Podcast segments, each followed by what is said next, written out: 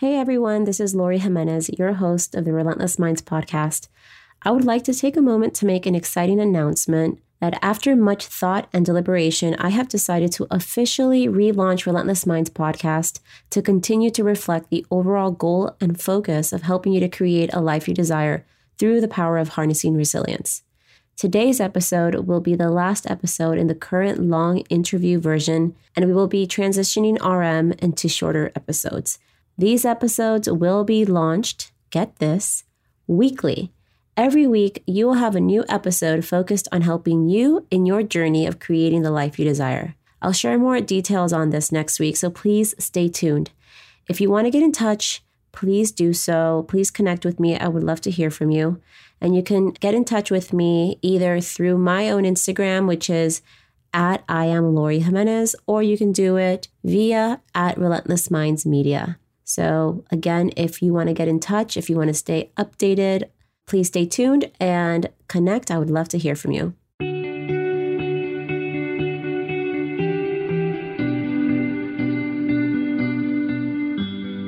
Now, to begin today's episode, I interview Lissa Ramsepaul, an incredible woman who has literally dedicated her life to helping people in underserved communities and specifically people experiencing homelessness.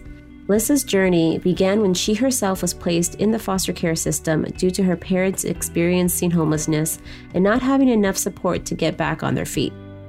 One of the many things that inspires me about Lissa, however, is her commitment to understanding the hardships that people with housing instability endure in her efforts to find a solution and create change.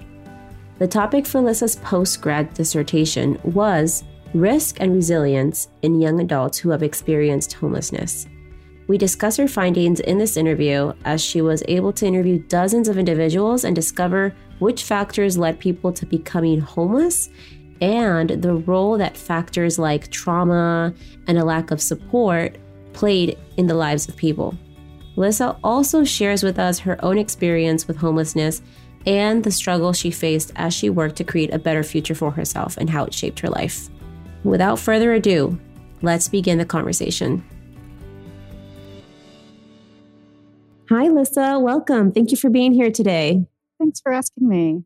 Absolutely. So, I'm looking forward to the content of our discussion today because it covers a really important topic, which is homelessness and the reality surrounding it. I know you have dedicated your life to helping people in underserved communities and people experiencing homelessness which is one of the reasons I wanted to have this open discussion with you so that the public could learn more about these important issues. So, Lissa, I know that currently you are working for Street Sense Media, which is an organization based in DC that aims to help those experiencing homelessness. And you do this through overseeing their case management program. What does your work in this capacity entail exactly? So I serve um, in a little bit of a dual role right now. It's transitioning some. Um, I serve as our clinical director and our director of programs.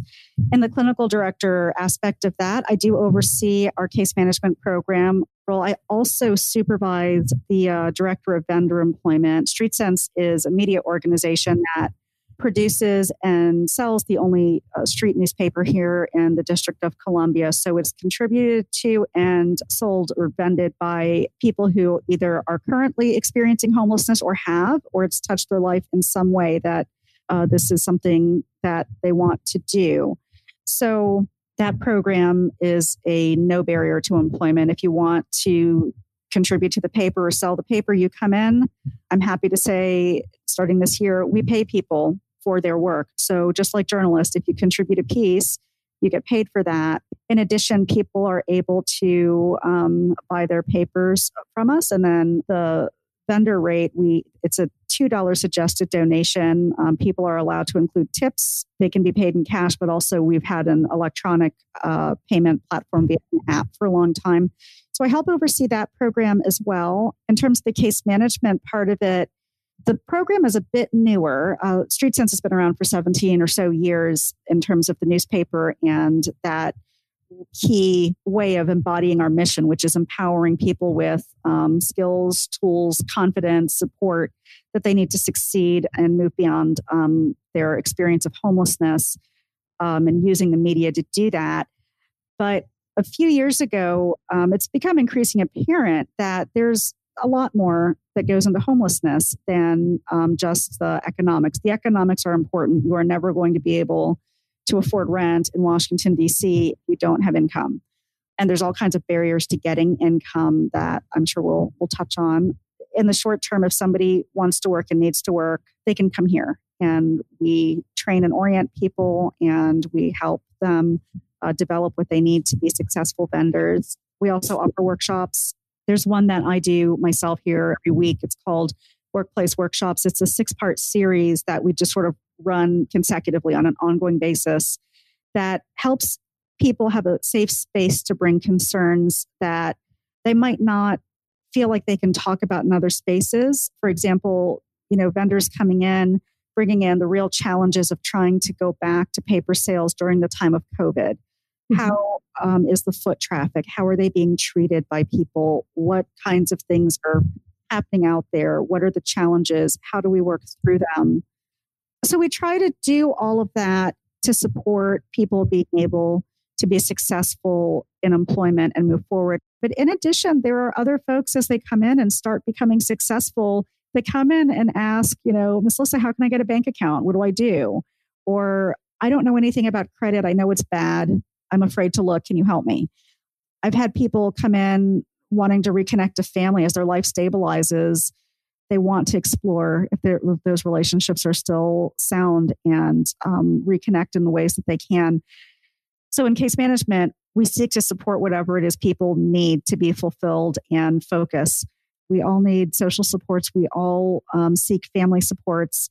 We all seek creative outlets um, to sort of nourish our own soul wow, you guys do a lot of work, and that's absolutely incredible. And you said um, a couple of important things I really um, honed in on.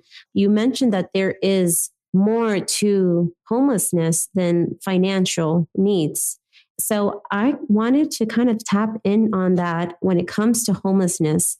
You've dedicated your life, you've been, um, you spent you know decades really in this in this field. So what factors cause people to fall into homelessness and what influences are there would you say at the community level systemic level even personal level? I'm glad that you raised those different levels because it really it really isn't just one thing that either creates or sustains homelessness. There are certainly some individual factors that can predispose some people to the vulnerability of housing instability. Um, one thing that I've come across a number of times is you know support system. Um, i should also say i just uh, finished up the research and i'm completing a dissertation on looking at risk and resilience factors for homelessness across lifespan. So i've looked at people in young adulthood who were homeless before 18 my intention was to talk to people who were homeless either with their family or on their own. Every single person that I interviewed um, was homeless on their own before the age of 18, which added to the depth of the stories that I heard mm-hmm. and really looking at the, the themes that came out of my analysis. And then half of my sample experienced homelessness again after the age of 18, at least twice. And the other half of my sample never re experienced it. And one of the reasons I undertook this study was being very curious, not just about validating what we think, service providers, what we think of as risk factors, and seeing if we ask people to tell our story, if all of those still hold true. Homelessness changes over time too. But I also wanted to hear more what do people feel like worked? So, for people who re experienced homelessness during periods of stability, what worked? And for people who never re experienced it, how did you do that? You were just a kid when you were 18 and became an adult. And so for me, I wanted to really get some traction there so we can explore it further, both in a research based way. Um, but the purpose of any good research, I believe, is to help inform what service providers are doing and give us the numbers and the validation to go forward and pursue what many of us anecdotally know from working with our. Mm-hmm. So, what was that? What was it that you ended up discovering that worked for some people? What were the issues for the for the other group of, of people that ended up experiencing homelessness again? What were your discoveries? So there were a few things that were common across both samples, and these are things that absolutely hold true in the now 24 years of work that I've done. family relationships at the time of transition to adulthood were super important. If there was even one family member or one intact relationship, whether it was a relationship that a service provider or family member might have approved of or not, if, if people at 18, 20, somewhere in there, 16, between that 16 to 21 range, had one relationship that was stable and they felt they could get support from, even if that person may not have had the healthiest life themselves, if they were protective and maintained stability and had a good relationship, that seemed to be the biggest resilience factor that I found that came out of both periods of stability for people who re experienced homelessness, but also the entire group that was not homeless again identified that as a factor. And many people at the time of the interview were still very close to that relationship. Other things were substance use disorders in families, uh, whether it was or as they were growing up. Lots of complicated grief issues, both for themselves or a parent or family member. And then also a great deal of trauma or abuse. Um, one thing that trauma is a big buzzword these days. And it's true, while it's true that we, we don't tell people whether or not they've experienced trauma, um, trauma is something that is life altering that causes someone to feel in fear of their own life or that of a care uh, someone they take care of or a caregiver. Um, so you can witness it, and it can be traumatic. You can experience it. Not everyone who experiences the same really severe life event will experience it as trauma. But what we do know about trauma is it affects the brain. Development stops every single. Mm. So if you're a child who's been traumatized and you're trying to grow, and your nerve cells are trying to grow, and your brain is trying to figure out how do I cope with things. Every time that experience happens, it stops growing and then it picks up where it left off when it can. And so you often see a lot of delays in developing a sophistication around coping skills. We all have it to some degree, but there's a certain point, it seems, from these interviews and this research I did where it reaches a point where you're delayed enough in being able to cope with what you're being overwhelmed by, that it stops you from being able to separate to here and now and then cope forward. It makes perfect sense if you're too scared that you're going to die every minute to even think about how do I keep myself alive? How do you even think about what am I going to be like when I'm 35? What, mm-hmm. what when I grow up? How do you even do that? So I encountered a lot of stories from people about how those themes affected them the sample that ended up experiencing homelessness again in adulthood really identified a few key things. One, not feeling safe anywhere, and that's not just places, but also with anyone. As a result, they had a harder time asking for help um, of anybody, whether it was a formal uh, service provider or support system or family and friends. There was limited educational achievement, often because of bouncing around and issues with trying to make your brain function academically optimally when you're living with trauma. There were often some health issues that it's hard to tell where they came from. Did they come before trauma or adverse experiences happened or after? Or did they come completely outside of trauma, just related to the economic space the family was in and, you know, availability uh, to healthcare as a resource. Mm. Many what we call severe persistent mental illnesses like bipolar disorder, particularly schizophrenia, the age of onset is late adolescence, early adulthood, usually between 18 and 21 years of age. And so if you've already come from adverse situations with limited support going into adulthood and you develop one of these sometimes debilitating disorders, many times debilitating disorders, it's really hard to be able to make that transition in a way that doesn't land you in homelessness again. Mm-hmm. I found that the the reverse was true for the group that didn't re-experience homelessness, whereas they felt able to ask for help. They had relationships that made it easy for them to ask for help, or at least one. Sometimes it was a mentor or a surrogate parent. Sometimes it was one parent that maybe couldn't help take care of them, but was still there emotionally. Other folks had children by that age to care for, which really changed their motivation and pushing forward and the focus being on others.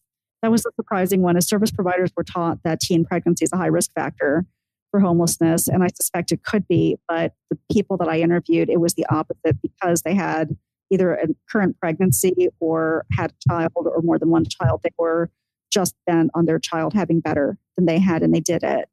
Um, and many were employed at the age of 18, which seemed to also help, which is why I believe so much in what Street Sense does. Mm-hmm. That employability, that having somewhere to belong, having that sense of doing something for yourself and being able to move forward regardless of what else is happening really is impactful. And so the difference individual things systemically, we've heard a lot of this in the news. It's not, you know, when we think about criminal justice involvement, we think about access to employment, we think about things like institutionalized racism, we think about ways that, you know, it, there, there might have been a time when we all very happily, I think, believed that if you commit a crime, you get arrested and you go to jail, and that's a personal thing. Well, now we know it's not so simple. It's hard to know who did something. We're seeing issues with police, law enforcement, criminal justice, ICE, any agency where you might have done nothing wrong. We think about status offenses like um, a lot of immigration types of things. What if what if you're a dreamer right now and mm-hmm you're concerned about your immigration status or your ability to safely walk down the street without mm-hmm. your family being picked up and detained. It's hard to think about much else, much with its stability. Um, it also, on a systemic level, there's racism is certainly one issue. And when we talk about racism in this country, many times we're talking about one or two minority groups. But the bigger issue, I think, in addition to that, not bigger than racism, but in addition, the other large issue closely related is xenophobia. Xenophobia is basically when people look at anybody who is non white, non black, and assumes that you could not have been born here.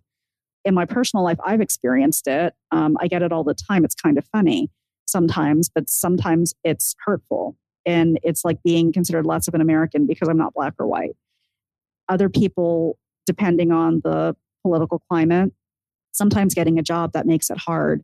So if you stack xenophobia, racism, not having access to a lot of resources, maybe also not having a lot of good, strong adult role models know what to do and how to navigate going about getting into the adult world and navigating it well.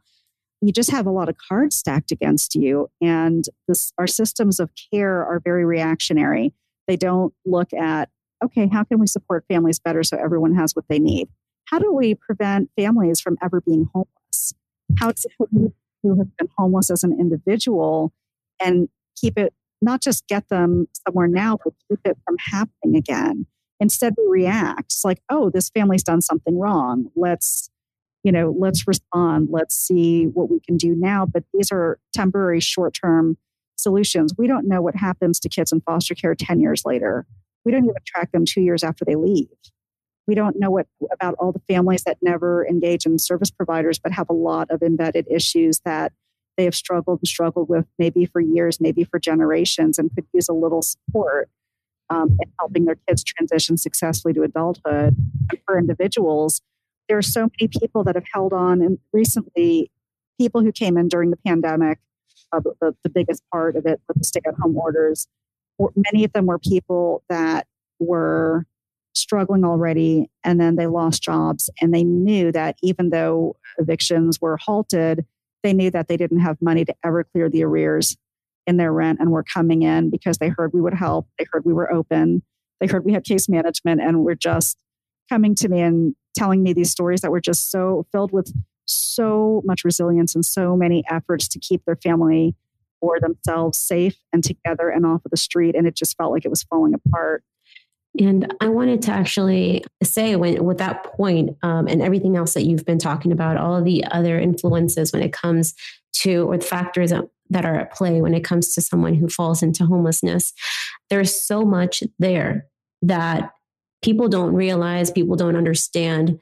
uh, because of there's this notion, there's this accepted, perceived notion that people are homeless because they're lazy, because there's substance abuse, but that that is applied to every single person seen on the street, when in reality, that is not the case.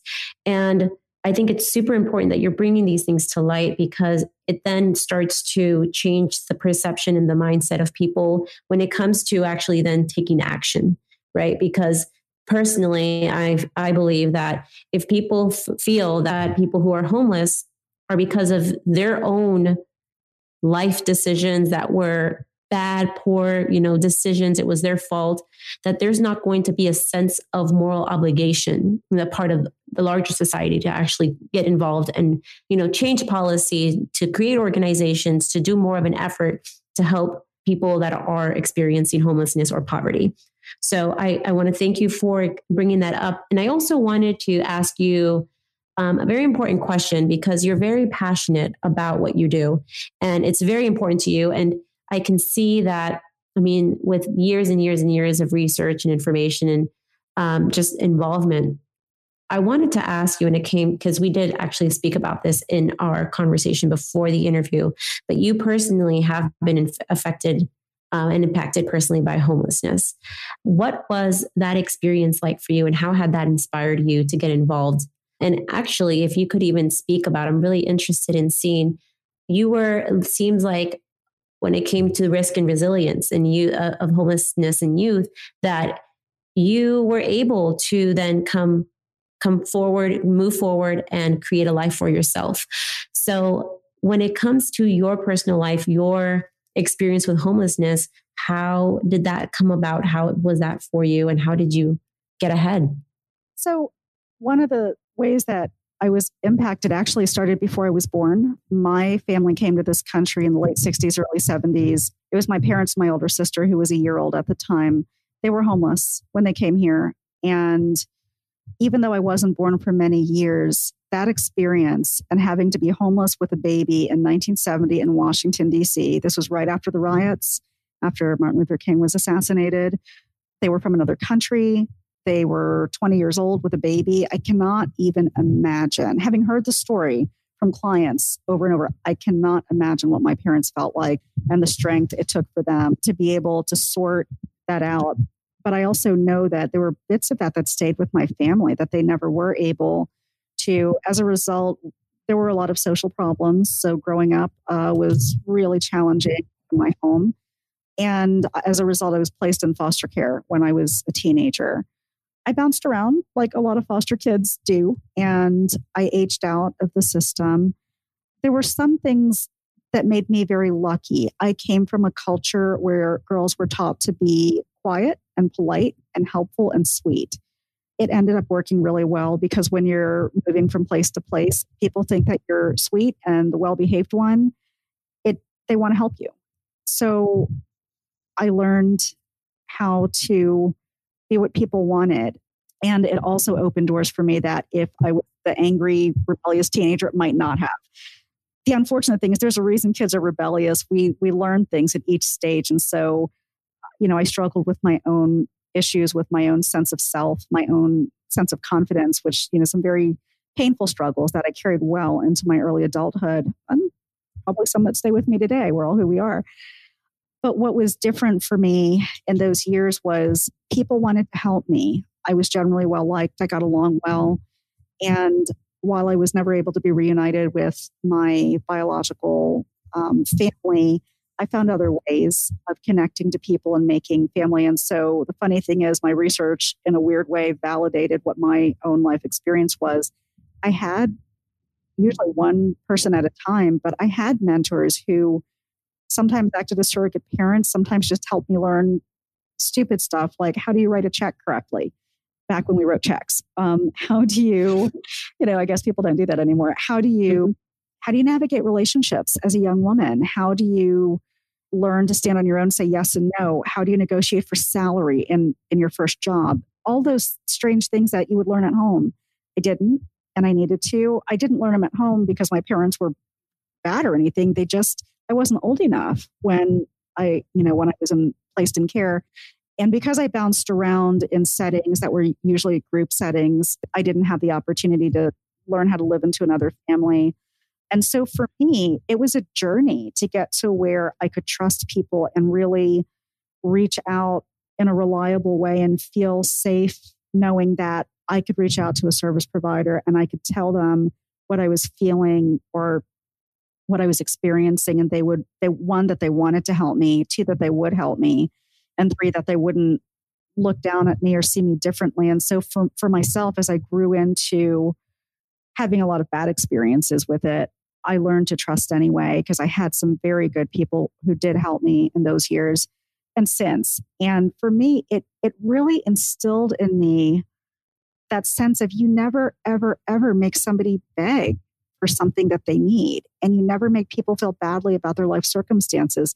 They didn't choose it and they can't help it. But the only way they'll get out of it is if those of us that are in positions of support, if it's a peer or power, if you're a service provider, there's always a power differential. Even when we try to equalize that, we're we're in the chair we're in with a home to go home to tonight. I'm I'm keenly aware that folks coming to me don't always have that and try to minimize, you know, the sort of power over dynamic. But I also understand that the power I have and I achieve my career has grown, it gives me a chance to give voice to people who don't haven't found their voice yet. And that's extremely important to me because that is something that I lacked when I was going through the struggles I went through it's what my parents lacked when they were going through the period of being homeless as a family with a young child. And so for me, my first job doing this I was I was 17. I was hardly old enough to know what to do, but I ended up working with children who either had been or were about to be um, orphaned by AIDS. This was still during that that health crisis, and before people knew very much about how HIV does and doesn't spread. And so people were losing homes and families and many things. And it hurt my heart to see a little two year old with a runny nose that nobody would pick up and hug because they were scared they would catch it. And I could go pick that child up and hug them because I knew better. And I could play with them, and I couldn't give them their mom or dad back, and I couldn't give them their life back or promise their future, but I could do that. And once I learned that I had something to contribute, it just felt like what I was supposed to do. And when I came to Street Sense, I was working as a consultant with a number of organizations after having built my career up to being an executive director and doing other kinds of things. I also teach uh, as an adjunct faculty member at American University. And what I teach my students and what we embody here with our staff is if you're truly curious about someone's situation, you ask questions. It's a weird thing. It's kind of like trying to laugh and frown at the same time, you can't do it. So if you're truly curious, you can't judge at that moment because you're sort of like, well, how did that happen? And it's really a powerful thing. And so I teach about it, hoping that the next generation will learn to do it as automatically as breathing. But what I what made me leave my career in consulting and decide to be here at Street Sense and, and grow what we do and build these programs out further and find even better and better ways for us to do them is because I don't have to teach people here that that's what we do. It's what we all do. And it's wonderful to be in an environment that that's just our culture. It's our work culture with each other. It's our culture of how we come to every interaction with vendor, with a case management client, with somebody we meet on the street, with somebody asking, Oh, I've never heard about Street Sense. What, what do you all do? Who are you? it feels like pulling together many parts of my life and being able to not just be my true self with all of what brought me to the difficult experiences of my teens and early 20s, but also what made me commit to this field and not just commit to doing the work, but committing to doing it a certain way that hopefully gives people their power back mm-hmm. and freedom of choice. Um, I will follow where you want to go on this journey in hopes that it will take us to stability. I know a few things about that, but but I want to hear what you want. Mm. And having the latitude to build out a department that wraps first around what most people ask me over the years, which is, please help me get a job and I, I will take care of the rest. Homelessness does often have people struggling with things like health issues, mental illness. Even when people have come into homelessness without those things, living in and out of congregate settings, having to get up early, be up late, sometimes staying outside, sometimes just not having that stability of knowing where you're going to get your next meal or sleep, trying to function optimally when you're tired or hungry or anxious or afraid and having nowhere to take it. It will affect both your physical and mental health. If you didn't have problems coming out here, you're going to have them now. Um, it's why we want to see the day when homelessness is a brief, temporary situation that we can wrap services around remedying quickly. Mm-hmm also, can we prevent this? We know the factors um, all too well that lead there.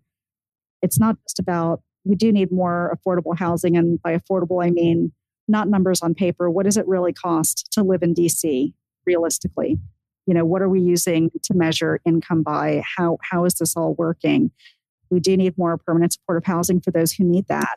We need more uh, supports around families and individuals who don't necessarily have natural support systems. Um, we can't give that back, but we can help them get on their feet.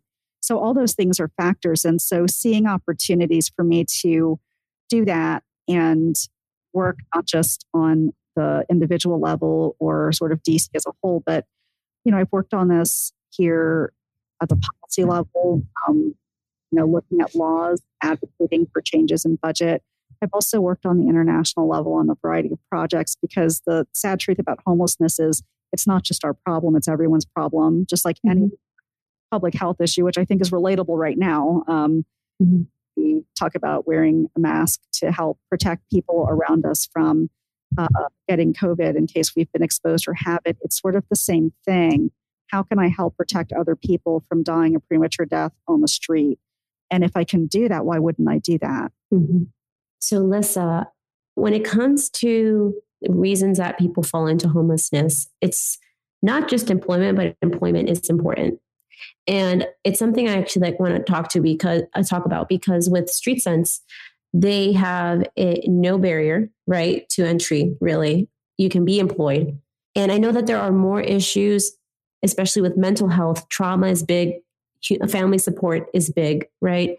These are factors that, that play a part in people losing hope um, and people really not having in their mind the the energy really or the focus on trying to get like trying to get ahead they're just trying to survive but for you know people to understand when it comes to listening to this episode when it comes to organizations out there employers out there um, that want to get involved in in helping someone get off the street what are ways that companies can offer up employment opportunities to those in need because you're looking at different struggles right that homeless people that are experiencing homelessness have.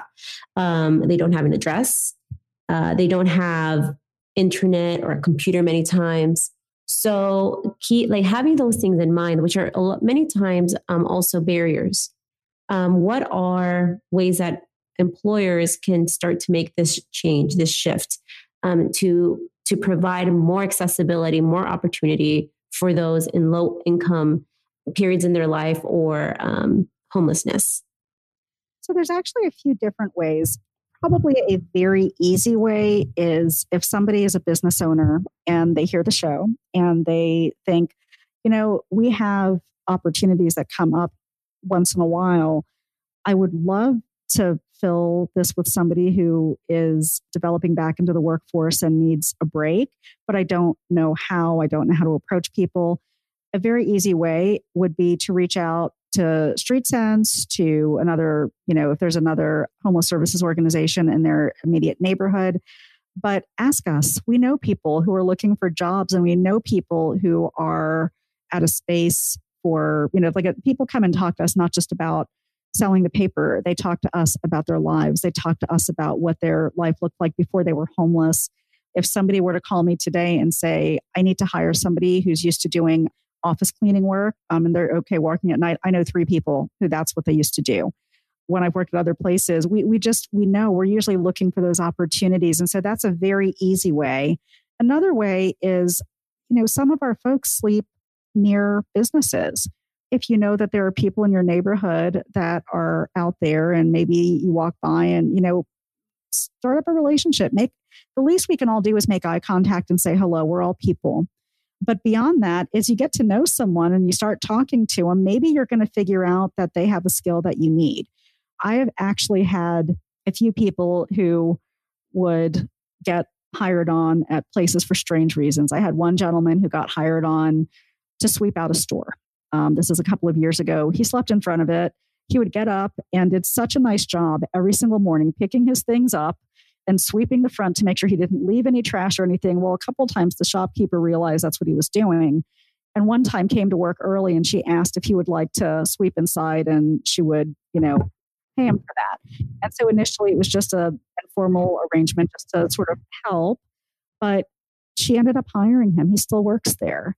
Another time was someone who was sleeping in a in a area near a construction site, and the foreman uh, one time woke him up and said, "Hey, you know, some of my workers aren't going to come in because it's snowing. If you if you come on and uh, get yourself together and you know come see me at seven o'clock, I'll give you a trial." And so he did, and he got hired. The other way is simply staring down discrimination. I've had so many people come to me discouraged because they weren't as clean shaven as they wished that they were for an interview. They didn't have a suit to go in with. Their hair was a little longer. And they came in to apply for a job, and somebody is looking them in the face with a help wanted sign in the window saying, Oh, I'm sorry, we don't have anything open. Mm. And for business owners who really want to help, challenge yourself there. Somebody's appearance doesn't mean that they're not a good worker. And it may be that they're living with or struggling with something. But the flip side to that is if you're in a position, donate. If you're not ready to hire someone or you can't do it, you know, there we're here every single day. We stayed open during the stay-at-home orders so that we could help folks um, get uh, donations from their regular customers on our app. That we could continue to produce and circulate our newspaper online at that time and that we could continue case management and outreach because we knew people needed more during that time. So find an organization, find us, find whoever you're comfortable with, but there are ways to contribute and financially make sure that we can keep our doors open and we can do the best work possible. Um, what I've learned throughout my career is many people live with addiction or mental illness or life stressors or lack of you know social supports and they never end up homeless. So it's a fallacy to look at anyone and believe that that is the end all be all of who they are and why they're homeless. If somebody was diabetic, we wouldn't say, oh my gosh, that's a terrible chronic illness. You're going to end up with no feet. We mm. would think, gosh, that's not nice. And that's not what happens to everybody. My favorite call, it happens at least once a month. Well, there's this homeless person in my neighborhood, and I've talked to them about going to a shelter or going to this place, and they said they, they don't want to. So does that mean that they they they would rather be homeless? And what I have to explain is, even with systems that work well, um, and I think ours ha- it, it, works in places, but it has a lot of space to grow um, to do better for people. It's not that people are saying, "I want to sleep on this bench and I want to die on the street early." Nobody's saying that. What they might be saying is, I've had so much trauma and had so many doors slammed in my face after I trusted over and over again or I know you're going to attach strings to things that make me feel like less of a human being. That's what they're saying no thank you to. If you think about it another way, I have worked to a space in my life. I live in a house. Um, I enjoy my yard. I enjoy coming home and making breakfast at three o'clock in the morning if that's what I want. Um, there was a time in my life that's not what I could do. And so, one of my favorite questions to ask vendors when they do get housing is what's the first thing you're going to do? Like, what's that thing you've been waiting to to have your own space? I love hearing the answers because it's something I can relate to. But for me, if somebody were to walk into my house on any given day, they might think, oh my gosh, does she clean? Well, I do, but I have four cats and I'm gone for many hours a day while I'm at work. And if I leave a laundry basket in the middle of the floor, some cat's going to get in it, carry things around the house, and let it roll on it. So there's clothes everywhere and cat hair. Yet when somebody gets a voucher, every month they're subject to an inspection, and a social worker like myself or someone else can come in and say, You need to clean your apartment up. That doesn't look good, or that's not healthy, or that's unsafe, based on a very subjective standard, which is our own norms. It feels dehumanizing to people who are grown up, who may have raised children, who may have been on their own so long that they raise themselves. Somebody might choose to purchase, you know, I don't know, spend more money on a purchase that we might think, well, that's that's a luxury, that's a comfort thing. Well, yes, it is. I also might have five dollars in cash in my purse and go to Haagen Dazs, and no one's going to judge me. It's when we think about it that way, it's ways of really reflecting on not just our own prejudices and why and how we judge each other, but also how were we taught to do that and what are our laws and our policies as a society and our norms around why one person gets judged for the very same behavior more harshly than somebody who maybe lives in the house and has nice clothes and has mm-hmm. multiple college degrees. And so I think in challenging those notions, both as business owners and also as individuals, that might be the best way we can actually help. Because when we start seeing people as people and problems as just that problems, then people are not their circumstances. And what we do and who we are are two different things. We all are here. Who we are is just fine. Hmm. What we do, well, we all have things that we wish we did hadn't done, or we all make mistakes. But everybody needs a chance to grow forward and get past them and build a life that's worth living to them. Absolutely. Now, you have an incredible story. You are an incredible advocate. Um, your level of insight and knowledge and really involvement in the in in helping those that are underserved is inspirational.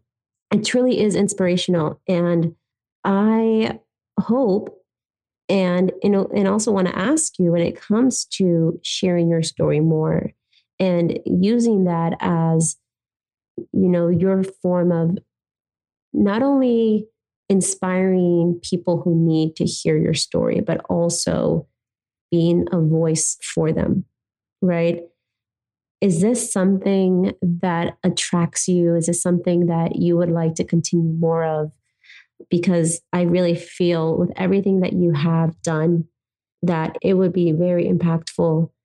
One of the things that's changed for me in the last probably year has been understanding that so many people have a single story of the experience of homelessness and trauma. And it's not fair to the people who experience it because we're not the things that happen to us. They affect who we are, they affect us. They affect our coping and our abilities at different times. But for me, I don't see those things as a liability. They are why I'm where I am in my life and, and who I am. And I look into the eyes of every single person that I meet working or on outreach or going to my own grocery store and seeing people who are outside. We all have potential and we all have the ability to take the hand of cards that we were dealt and turn it into something beautiful. And a lot of that's about opportunity. And if telling some part of my story helps encourage people who are struggling that keep keep doing it, you're doing it. You're there. You're you're you're doing exactly what it takes to to move through this. You're getting up every day and you're doing the best that you can. And that's all anybody can ask. But also for people that have that sort of single story of what it's like to experience hardship or just sort of think about childhood trauma as, well, you're an adult now, or, well, just put it in the past. It's in the past. They can never understand the impact that developmental trauma has on the sense of self and how you develop into your adult relationships and the level of fears that can still crop up years and years and years and decades later. And I know that from my own experience. I know that from the stories that I've gotten through research, and I know that from my, what my clients tell me every single day. And what I would say to people who want to be helpful and want to challenge themselves to think differently about all of this is think of it this way I was the youngest child um, born to an immigrant family who was homeless when they came to this country before I was born. They did a very nice job, I think, of trying to achieve some level of stability economically. They, you know, we we were, you know, my parents I know lived paycheck to paycheck, but they worked. There was food. There were struggles. There were challenges. There were, you know, addictions. There were there was there, there was a lot that went on in that house. Going through all those things, it helped me understand who and how I wanted to be as a human, and as a professional, it's also taught me what kinds of things to ask in order to make sure people are comfortable. And when I make people comfortable, they learn to trust me because it shows an amount of care that's different than just filling out a form that I need them to answer questions for or doing an intake or checking on basic needs. There's nothing wrong with doing any of those things, but I think being able to offer insight and compassion in a different way helps. And I know that for the folks around me who do know a bit of my story, they've shared with me that it's changed them and the way they do things. I think we need to start seeing homelessness for what it is. It's an economic problem with complicating social factors that laws need to change to allow organizations um, for both families and individuals and uh, of any age to access support so that this doesn't become a prolonged problem, which we know creates more social and more health problems for, for them as they are homeless longer. We need to hold politicians accountable for, for funding laws that change, for allowing us to do the good work that we do and continue. We need to allow more and more opportunities on the social level and the sort of more meso systems in the local community, businesses, um, other social institutions um, to really be accountable to ourselves and to each other to create a different way of thinking about community, not seeing people who are experiencing homelessness as any of the hurtful things I've heard. I've heard people called an eyesore. Well, that's a human being. I've heard people, yeah. you know, stuff called trash. Um, seeing encampment cleanups happen in DC, literally watching somebody's home, their tent, all that they had, all that they cared about, their artwork, their pictures, picked up and put in the back of a trash truck while police guard the area. It makes me sick to think about. I've, I've watched it. I've held people's hand while it's happened, not being able to do anything to stop it. I've had people say to me, Lissa, when you get evicted from the street, what does that mean? It's like the whole world doesn't want you. No human being should ever have to feel that way. And it resonates so deeply with me, feeling unwanted. I bounced around foster care. I know what it feels like to not feel wanted. I know what it feels like to pack your things up in a trash bag and have to move to the next place with little notice.